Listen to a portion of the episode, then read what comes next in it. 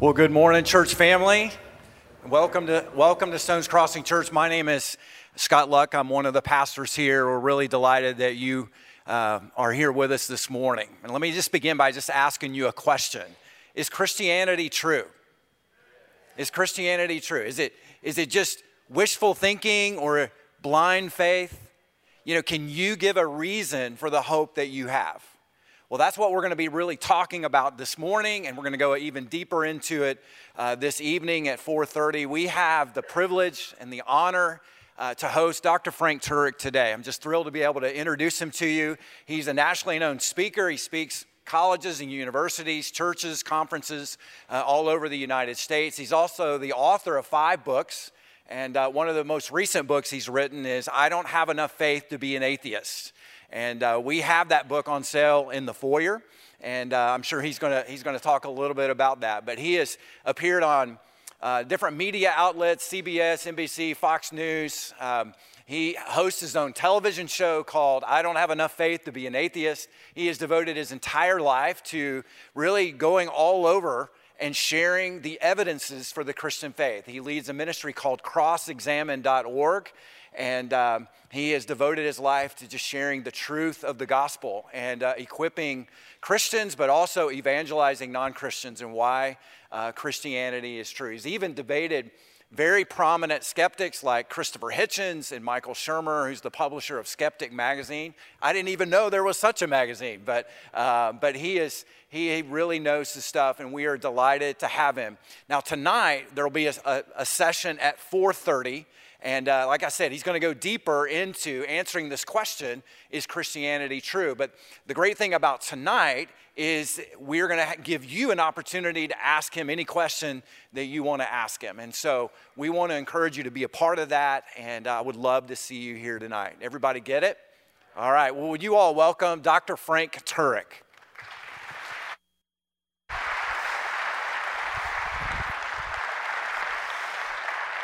Good morning, ladies and gentlemen. Let's go back to September 29th, 2006. That's when Petty Officer Michael Monsoor is United States Navy SEAL operating in Ramadi, Iraq. Monsoor is standing on a roof in Ramadi, and he's standing in front of a doorway to this roof. He has two Navy SEAL teammates lying in the sniper prone position next to him at his feet. They've already taken AK 47 fire and a rocket propelled grenade, but they're not exactly sure where the enemy is. There's a bit of a lull in the fighting. Insurgents have blocked off the streets in Ramadi, and there's someone on the loudspeaker in the town mosque yelling, Kill the Americans! As Monsoor and his team are looking for the next attack, an insurgent from an unknown location throws a grenade up on the roof. It hits Monsoor in the chest and it falls to his feet. Due to the length of the throw, there's no opportunity to pick it up and throw it back. He has only a split second to make a decision. He can leap through the doorway behind him and save himself, but if he does, his two teammates lying at his feet will surely die. Monsoor yells, Grenade! But instead of jumping backward to save himself, he jumps forward, chest first, onto the grenade. It detonates. 30 minutes later, 25 year old Michael Monsoor is dead. His two teammates lying at his feet receive only minor injuries because Monsoor's body muffled the blast. One of the survivors said at Monsoor's funeral, Mikey looked death in the face that day and said, You will not take my friends, I will go in their stead. I've never seen a United States president cry until April of 2008. That's when President George W. Bush invited Monsoor's parents into the East Room of the White House to give them their son's Medal of Honor posthumously. The president couldn't even get through the citation without breaking down. Since then, Monsoor's High School in Garden Grove, California built a new stadium. They named it Michael A. Monsoor Memorial Stadium. The golden trident insignia that the SEALs wear dominates the 50 yard line. January 2019, North Island, California, just outside of San Diego, the United States Navy commissioned the USS Michael Monsoor, the newest guided missile destroyer in the fleet, Zumwalt class. This is Monsoor's mother, Sally, being escorted onto the ship named in honor of her fallen son. Now, why did they do this? Because Michael Monsoor literally sacrificed himself to save his friends. There's no greater love than to sacrifice yourself to save your friends, said Jesus of Nazareth before he went to the cross. Michael Monsoor sacrificed himself to save his friends. The question is would anyone sacrifice himself to save you? And the answer is someone already has. His name is Jesus of Nazareth. But in today's culture, many people don't think the story's true. They think it's invented. After all, it was written down by religious people. We know religious people tend to embellish things. And it's also got miracles in it, like a resurrection. How many people in this room have ever seen someone resurrect from the dead after you knew that person was dead for at least 36 hours? Anyone? None of us. Yet, if you want to be a Christian, you have to believe something that none of us have ever seen. How rational is that? Well, I actually think it's quite easy to show that Christianity is true. You only need to answer four questions. In other words, if you investigate these four questions, I think you'll realize that the answer to these four questions is yes. And if the answer to these four questions is yes, then Christianity is true.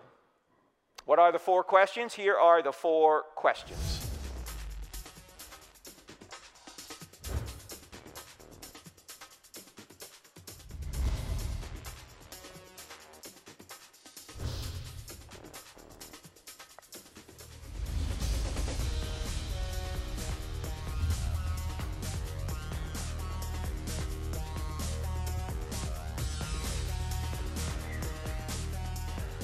Now that is some pretty grooving music, isn't it?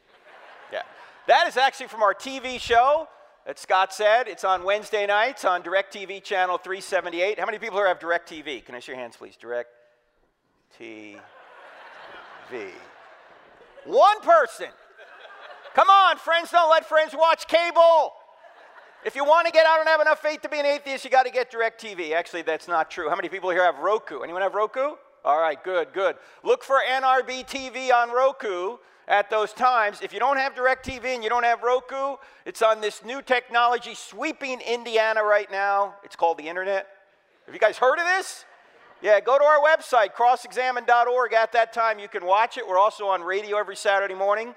Uh, that's podcasted as well. It's called I Don't Have Enough Faith to Be an Atheist. We present evidence for Christianity and we cross examine ideas against it. Now, why are these the four questions? Truth, God, miracles, and the New Testament. And this is going to serve as our outline here this morning and tonight. In fact, this morning we're just going to cover point one. Tonight we'll do two, three, four. And if I time it just right tonight, we'll have absolutely no time for questions.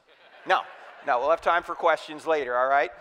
Why, is that, why are these the four? Does truth exist? Why is that important? Because you hear people saying there's no truth, you got your truth, I got my truth, all truth is relative, right? You've probably heard these claims, right? Well, if there's no truth, Christianity can't be true. Of course, if there's no truth, atheism can't be true either. Nothing can be true if there's no truth. Now, obviously, there's truth, ladies and gentlemen. If there was no truth, would you ever go to school? I mean, what are you going to school for, right? Would you ever read a book? Would you ever go to church? Would you ever be able to catch someone in a lie if there was no truth? Lies presuppose truth. Of course, there's truth. We're going to deal with that first. Second question Does God exist? Obviously, Christianity can't be true if there's no God, but I hope to show you tonight that there really is a theistic God, a spaceless, timeless, immaterial, powerful, moral, personal, intelligent creator who created all things and sustains all things to this very moment. We'll see three arguments for this being tonight. These arguments are taught in the Bible, but you don't need the Bible to know them. In fact, you can show that God exists without any reference to any religious work. The third question are miracles possible? Why is that important? Because if miracles aren't possible, Christianity can't be true. And a lot of people don't believe in miracles. But I hope to show you tonight that not only are miracles possible, but the greatest miracle in the Bible has already occurred, and even atheists are admitting the evidence for this miracle. Then we're going to get to the key question is the New Testament true? The New Testament doesn't have a prayer if there's no truth, no God, or no miracles. But if truth exists, if God exists, if miracles are possible, then we can see if the New Testament documents are reliable enough. They don't have to be inerrant to know this. We're not assuming they're inerrant. We just want to see if they're reliable enough to learn if one particular event from the ancient world took place. What would that event be? The resurrection, right? Because if Jesus rose from the dead, game over, Christianity's true. Of course, if Jesus didn't rise from the dead, game over, it's false. You might as well sleep in on Sunday and do what you want the rest of the week because if Jesus hasn't risen from the dead, your faith is in vain, as the Apostle Paul himself said to the church at Corinth. His first letter, chapter 15, your faith's in vain. Do you realize that Christianity is a religious worldview that you can investigate and actually discover as to whether or not it's true. It's not just somebody's philosophy. I said so. No, you can look into the evidence and see if it really happened. Now, from this point, and we do this in the book, you can show that the entire Bible is the inerrant Word of God. And it all hinges on Jesus. We don't have time to get into it now, but it's, it's based on Jesus. Because if Jesus really predicted and accomplished his own resurrection from the dead, then he's God and whatever God teaches is true. Jesus taught the entire Old Testament as the Word of God, and He promised the New Testament. You say, why trust Jesus? Look, I just have a personal policy. If somebody predicts and accomplishes his own resurrection from the dead, I just trust whatever the guy says, okay? Now, I know some of you are probably thinking, Frank, why would we even go through this? Aren't we supposed to just have faith? You know, blind faith. Just believe. No, no, no, a thousand times no. In fact, the scriptures even talk about having evidence. Peter is just one example. Peter says, always be ready to give an answer to everyone who asks you to give the reason for the hope that you have, but do this with gentleness and respect. Now, the gentleness and respect thing is hard for me because I'm originally from New Jersey, all right? But we're supposed to give evidence as to why we believe things. And think about it, this makes sense. I mean, why would, why, why would you be a Christian and not a Muslim? Or why would you be a Christian and not an atheist or a Buddhist or an agnostic or a New Ager? Why? The reason is because Christianity's true. That's why. And I hope to show you it is. And what we're going to do is we're going to start right here at point one Does truth exist? You guys ready to go? Are you guys ready to go? All right. Now, whenever you start talking about truth, you always have to start with Jack Nicholson. Right? Because Tom Cruise had him on the witness stand and he said to him, Colonel, I want the truth. And Nicholson said, Stone's Crossing. That was so lame. If he said it that way, the movie would have gone nowhere. You can't handle that. That's not how he said it. Here's how he said it. Handle the truth. Hey, we need a little bit more volume back there. Crank that up, will you? Let's do this again. You ready? I want the truth. You can't handle the truth. All right, let's try it again. I want the truth. You can't handle the truth. Now that felt better, didn't it? Didn't you always want to say that in church? Pastor Scott's up here and you just go, You can't handle the truth. Well, there's a lot of people that can't handle the truth. They're saying, You got your truth, I got my truth, all truth is relative. Well, if you don't get anything outside of what we talk about this morning or even tonight, what we're going to talk about here in the next few minutes is the most important thinking skill I think any of us can learn. And to show you what a dimwit I was, I was, all, I was 33 years old. I already had a master's degree, and I did not know what I'm about to, to tell you right now. And it's all based on logic. I never had a course in logic until I went to seminary. How many people in here have ever had a course on logic? Can I see your hands, please? Thank you, homeschoolers. There they are, right there. Did you see that? If we taught logic in public school, it would, it would solve a lot of our problems. What I'm about to show you is a principle that if you get your mind around, half of what you need to know to defend the Christian faith, you'll already know. Why? Because this, this tactic we're about to talk about will help you discover what is false. And half the battle is discovering what is false so you can avoid false ideas and then spend your time concentrating on true ideas. The problem is we get sucked into these false ideas, and if you do that, if you start trying to live your life according to false principles, ultimately you're going to smack up against reality and it's going to hurt. So, what is this thinking skill? The easiest way of showing it to you is give you an example of using it. If someone were to say to you, there is no truth, you should ask that person a question. What should the question be? Yeah, if somebody says there's no truth, you simply want to say, hey, is that true? Is it true that there's no truth? Because if it's true that there's no truth, the claim there is no truth can't be true, but it claims to be true. Did I say that right? Can everybody see this is a self defeating statement?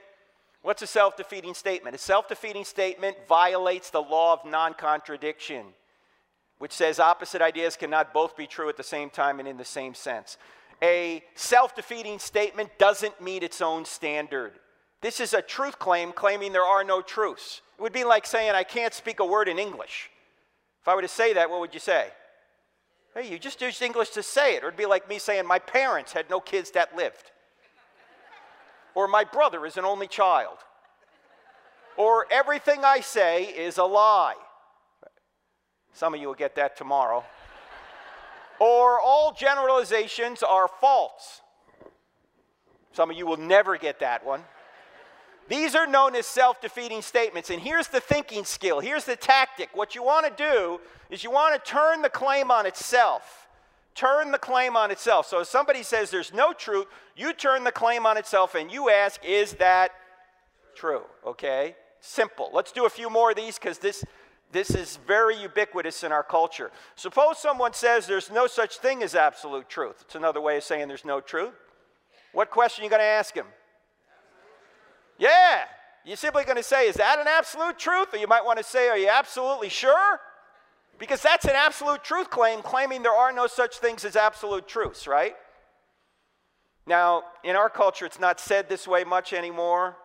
More often, it's said this way There isn't the truth, only my truth. You've probably heard people say that, right?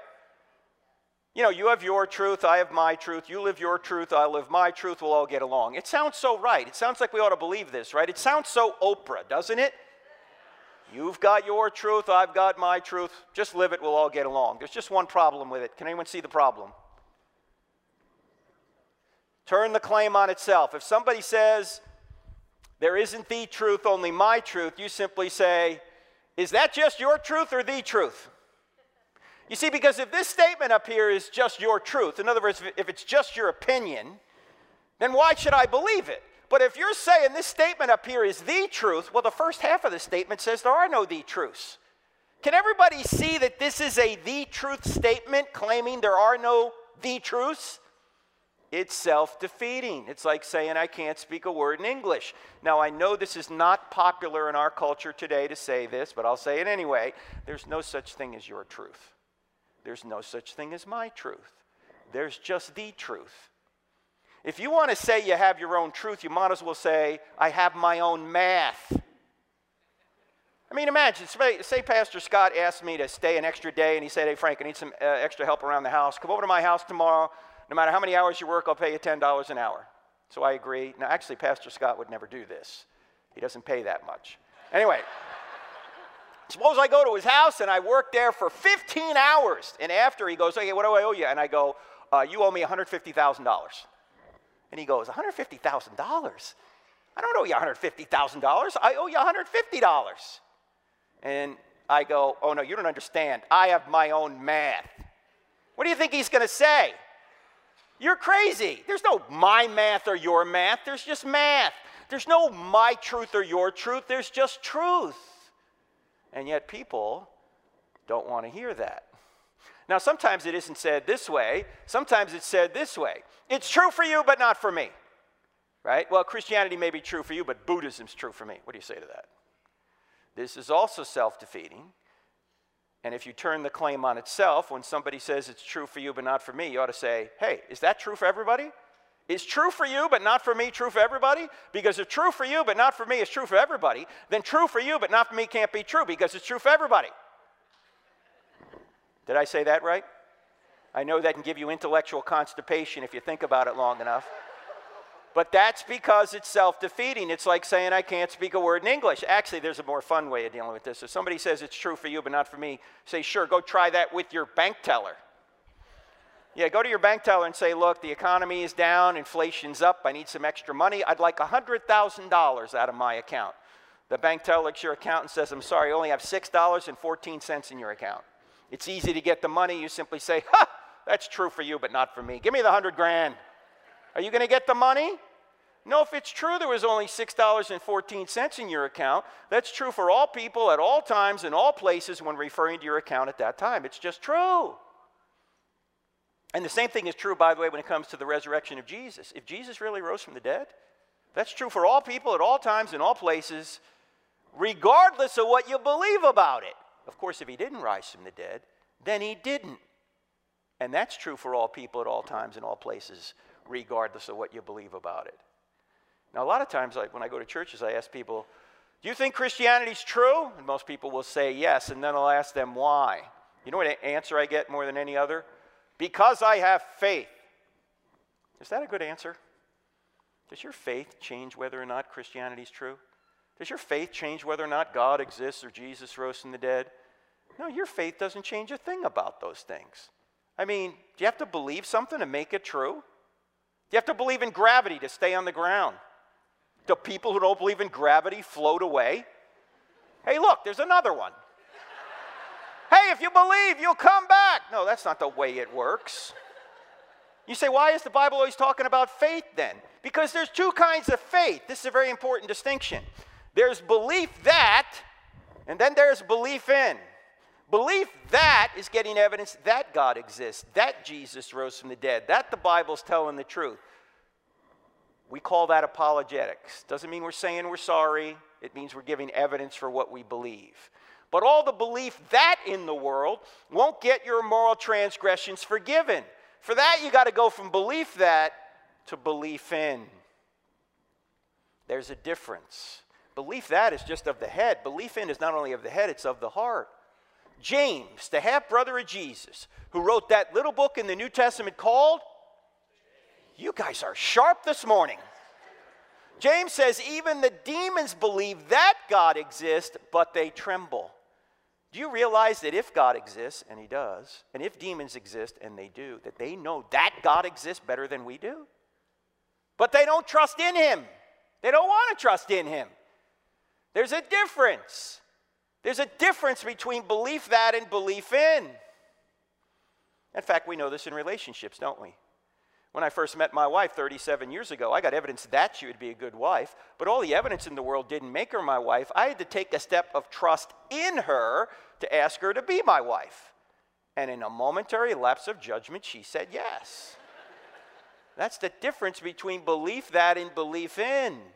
Now, most of the time, when the Bible's talking about faith, it's talking about the second kind belief in. In other words, after you know that Jesus is the Savior, then trust in Him so he can take your sins away and give you his righteousness. Now, if you don't want to do that, you don't have to.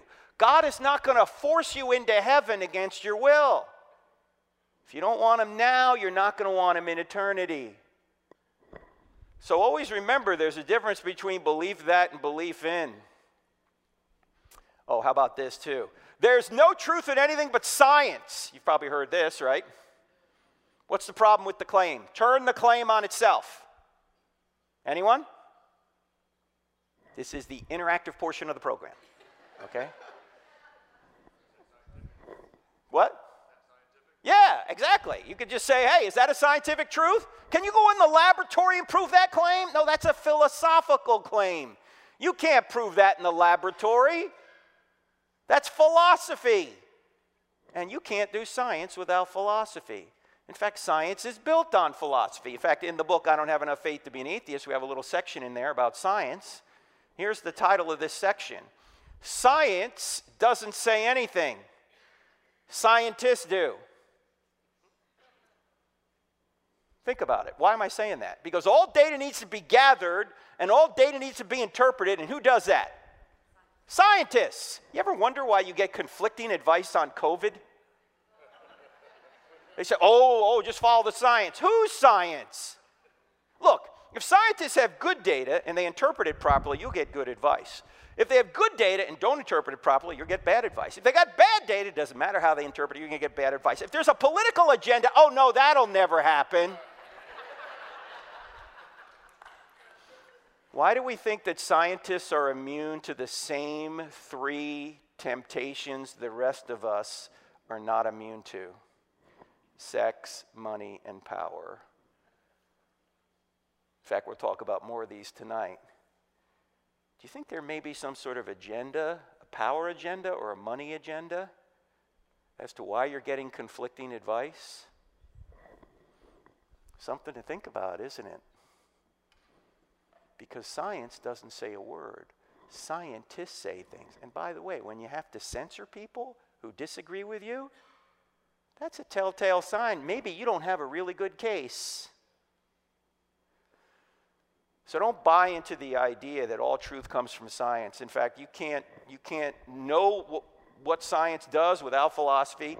You can't know what the Bible says without philosophy. Everything's built on philosophy. When you get a PhD, what does the PH stand for?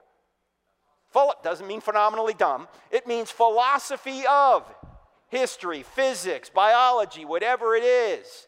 You've got to interpret the data. That's right thinking about reality. That's what philosophy is. And tonight, maybe we'll talk a little bit about how philosophy taints the way people interpret data about biology or even cosmology. And when you think about it, while science is important, it's not the most important thing in life. I mean, the most important things in life have nothing to do with science. Honey, do you love me? Yeah. Why? I don't know. Let's run an experiment. No, it's not it. Oh, how about this one? You hear this a lot. You should doubt everything. The skeptical claim. What's the problem with the claim? Yeah, if somebody says you should doubt everything, you ought to say, Should I doubt that? Why are skeptics skeptical of everything but skepticism? Notice they, they don't doubt that, they think it's true. Now, how many people in here, regardless of what you believe about God, how many people in here sometimes doubt that what you think about God is true? Look, if you don't have your hand up right now, you're probably not thinking very much. I mean, I've written books on this stuff, and sometimes I wake up in the morning, I go, I, I don't even know if this is true. In fact, my friend Greg Koukl, who is a great Christian apologist, wrote the book Tactics. If you don't have the book Tactics, you ought to get it. It helps you converse with people on these issues.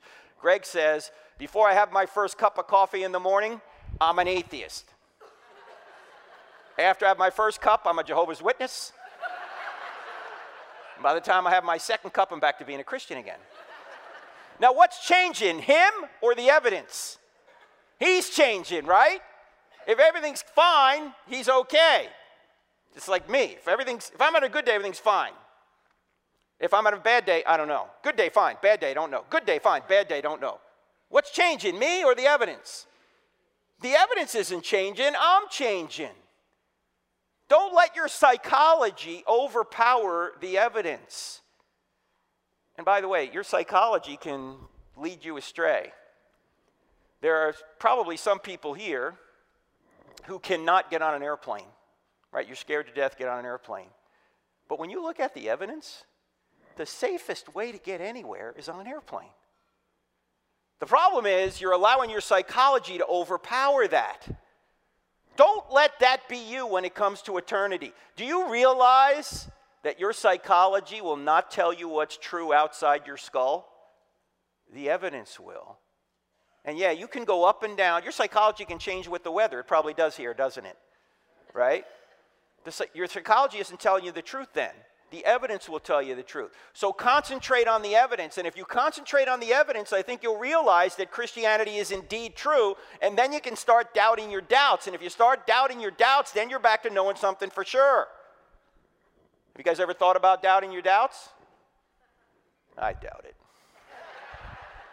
oh, this is the big one in our culture. You ought not judge.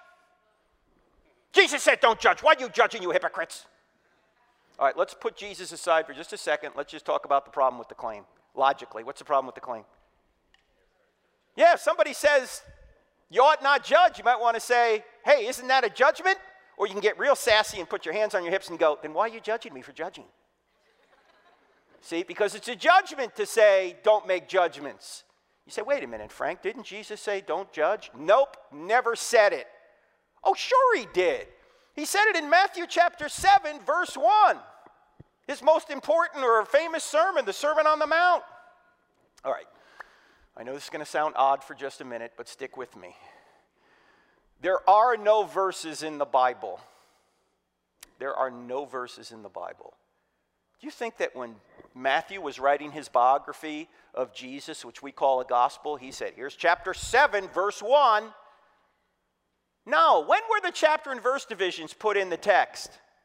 About 500 years ago to help us navigate the text, which is important. Why? Because it would be really hard to find your way around this big series of books without numbers. I mean, imagine if Pastor Scott got up here one Sunday, he opened his Bible, he didn't have numbers in his Bible, you didn't have numbers in yours, and he simply said, Let's go about two thirds of the way in, let's see if we can find the same spot, right? Like, you wouldn't be able to do that, right? You need numbers so you can find your way around. The problem is, we tend to think if it's got a number in front of it, we can make it say whatever we want. That's not correct. Now, I'm going to make some of you mad here, but that's okay. I'm leaving tomorrow, so it doesn't matter. He's got to deal with it. This is why you should never claim that Jeremiah 29:11 is a promise to you. You know Jeremiah 29 11. Oh, the plans I have for you, plans to give you hope in the future, plans to prosper you 70 years from now. That's not a promise to us today, yet people will put that on pillows, they'll put it on coffee cups, they'll put it on posters, on birthday cards. Why? What's the context of that? That's a letter written to the exiles in 586 BC that went to Babylon. God said he would prosper them 70 years later and bring them back to the land. It's not a promise to us. Unless you're 2,600 years old living under Nebuchadnezzar in, in Iraq, this is not a promise to you. I always ask people who say, hey, that's a promise, when they say that's a promise to me today, I say, well, why don't you claim Jeremiah 44:11 as a promise? What's Jeremiah 44:11? That's what God told the people that went to Egypt, the exiles that went to Egypt, what would happen to them. He told them not to go there. You know what Jeremiah 44 11 says? I will destroy you and all Judah. You don't see that stitched into a pillow. You don't see that on a birthday card, happy birthday. I will destroy you and all Judah. That is so sweet, Grandma. Thank you so much. No, we take stuff out of context. Stop that. Now, what's the context of Matthew 7 1? Same thing. He doesn't say, judge not, and he stops right there. What does he say? Judge not, lest you be judged by the same standard you judge others, you be judged by that standard. So before you try and take the speck out of your brother's eye, you hypocrite, which is a judgment, take the log out of your own eye first, then you'll be better able to help your brother. Then he starts talking about don't uh, cast your pearls before swine, which is another judgment, right? Is Jesus telling us not to judge here? No, he's telling us to take the speck out of our brother's eye. That involves making a judgment. He's simply saying, get that problem out of your life first so you can better help your brother. So, this is not a command not to judge, it's actually a command on how to judge. In other words, don't judge hypocritically. If you've got that problem, fix it, then go help your brother. But it would be completely ridiculous to say don't make judgments. Why? Number one, it's a judgment itself. And number two, you'd be dead already if you didn't make judgments. You made 100 judgments this morning just getting over here. And now you're going, this was a bad judgment. This guy's crazy. What a... Everybody makes judgments. Atheists make judgments. They judge there's no God. They judge Jesus didn't rise from the dead. They judge there's no objective meaning to life. It's hopeless. When you die, you're just going to become worm food. It's over. Have a nice day. These are all judgments.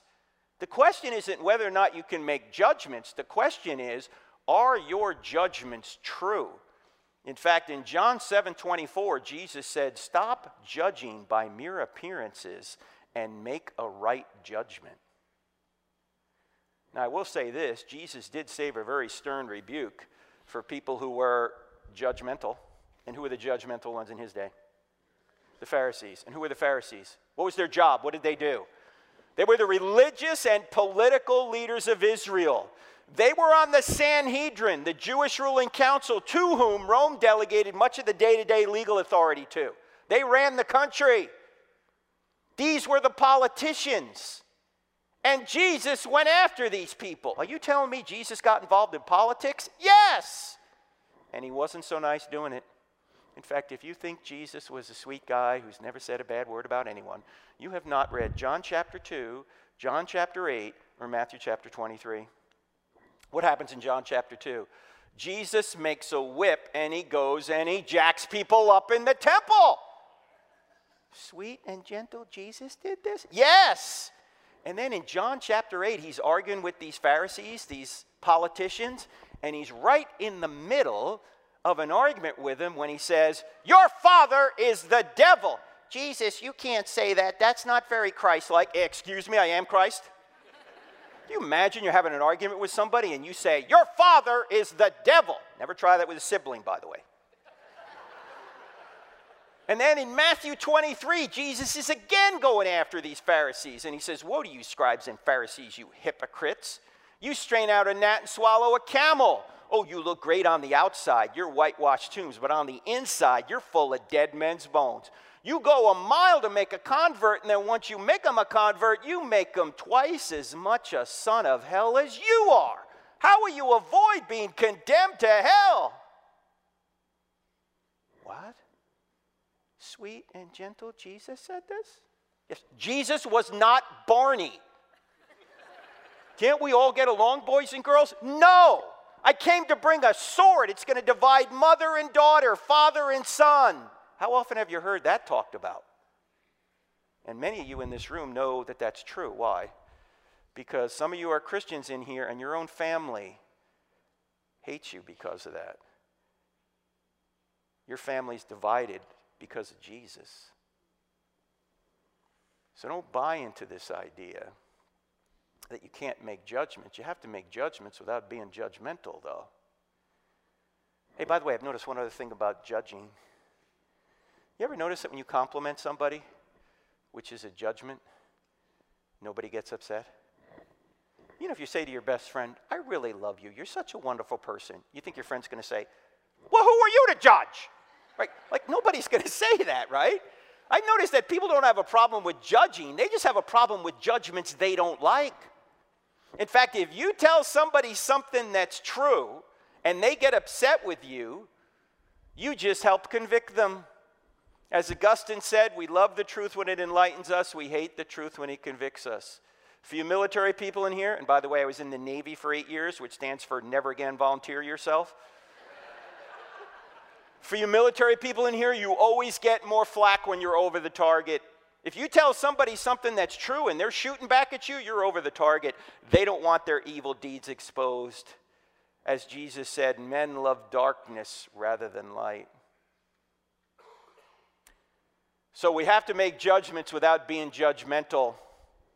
Someone put it this way evangelism is just one beggar showing another beggar where the food is. None of us are going to make it on our own merit. We're here to offer food, and we're all starving. We all need it. Now, we don't have time. There's more of these we could go through. Let's just sum it up this way. Can everybody see that this statement right here shoots itself? Can everybody see that? And all the other statements we went through, you know, there's no absolute truth, it's true for you but not for me. You ought not judge. the same. They, they, they defeat themselves, which means relativism and postmodernism are false because they claim it's true that there is no truth. Now, tragically, most of our major universities and even many of our high schools buy into postmodernism and relativism, which is crazy when you think about it. You're paying your kid, you're paying $100,000, $200,000 to have your kid learn the truth that there is no truth. Really. In fact, we go to a lot of college campuses, as Scott says. This is a, a picture actually from the University of Wisconsin at Madison, who loves the Bible about as much as the University of California at Berkeley does. And um, we put a microphone up for Q&A, and uh, whenever an atheist gets up to the microphone and expresses any hostility at all, I normally ask this question, and this question I recommend you ask to people who are not Christians. Here's the question. If Christianity were true, would you become a Christian? I've had atheists stand at that microphone in front of hundreds of people and say, No. No. How is that reasonable? How is that rational? It's not. The problem isn't in the head, the problem's in the heart. They don't want it to be true. They don't want there to be a God. Why? Because they want to be God of their own lives. They're not on a truth quest, they're on a happiness quest. And they're just going to believe whatever they think is going to make them happy. Here's the problem you can make yourself happy over the short term doing a lot of fun but selfish things. Yet over the long term, it's a disaster. And everyone in this room over 40 knows what I'm talking about because many of us have tried it ourselves, haven't we? I'm going to do it my way. And there's a whole bunch of debris in your past a whole bunch of baggage you're carrying forward because you tried to do it your way. If you want to get contentment, you got to go straight through truth, and Jesus is the truth. So always ask the question if Christianity were true, would you become a Christian? If the person hesitates or says, no, it's not a head problem, it's a heart problem. In fact, let me ask this question a little informal survey here. This is just for the Christians. Christians, I want you to think of somebody you know who's not a Christian whom you'd like to be a Christian. Friend, relative, somebody like that. Everybody got someone? All right, don't point at them. All right. All right, here's my question. Is the person you're thinking of on a relentless pursuit of truth? They want to know if Christianity is true. Or are they apathetic or maybe even hostile to Christianity? How many people say the person I'm thinking of is on a relentless pursuit of truth? They want to know if Christianity is true. Crickets. How many people say the person I'm thinking of is apathetic or hostile? Yeah, look around the room. It's always 99 to 1 or 100 to 0. The truth is, most people are looking for God like a criminal's looking for a cop. They're not interested, they're running. So, what do you do with such people? You ask them, if Christianity were true, would you become a Christian? And if they hesitate or say no, there's four things you can do. You can pray, you can plant seeds, you can love them, which doesn't mean you approve of everything they do. We'll talk about that tonight, and then you can wait. Because if that person's ever going to be open, it's going to be when a tragedy strikes. And then your phone is going to ring, and that person's going to be on the other end. They're not going to call their atheist friend when, the, when tragedy strikes. What the, what's the atheist friend going to say? Well, there's no rhyme or reason to life. These things just happen. They're going to call you a person of spiritual depth. When the student is ready, the teacher will appear. So pray, plant seeds, love, and wait. But always ask the question. All right, so we know that truth exists. The next question is it true that God exists? And that's what we're going to talk about tonight. And uh, we have some books available on the book table. If you can't come back tonight, you ought to text the word evidence to this phone number because I'm going to send you the entire PowerPoint presentation uh, in a PDF format. In fact, not just this PowerPoint presentation, but about four or five others as well. Text the word evidence to 855 909 0582. 855 909 0582. Uh, and if you do get a book or a DVD, I want to point out that all the proceeds from the sale of the books and the DVDs will go to feed needy children. Mine. Okay? Just so you know, I got three sons, so I need some help. In fact, this particular uh, book right or DVD right here goes through all of this in about seven hours. You can get uh, you can get workbooks that go with it off our website. You can use it for small groups. You can use it for um, Sunday schools or home schools. So check all that out. And when we come back tonight, we're going to see there's a lot more to the Michael Monsoor story as well. All right. So I hope to see you tonight at 4:30. It's not tonight, it's this afternoon, right? 4:30 and as I say, we will have time for questions as well. Heavenly Father, we uh, thank you that you've uh, given us evidence for the fact that you do exist, that you did come into this space-time continuum to sacrifice yourself for our benefit. I pray that uh, you'd give us opportunities to share this with others as we also edify ourselves. Thank you for Stones Crossing Church, Scott, and the entire team here. Help us to be beacons for truth in a world that continues to get more and more dark. In Christ's name, amen.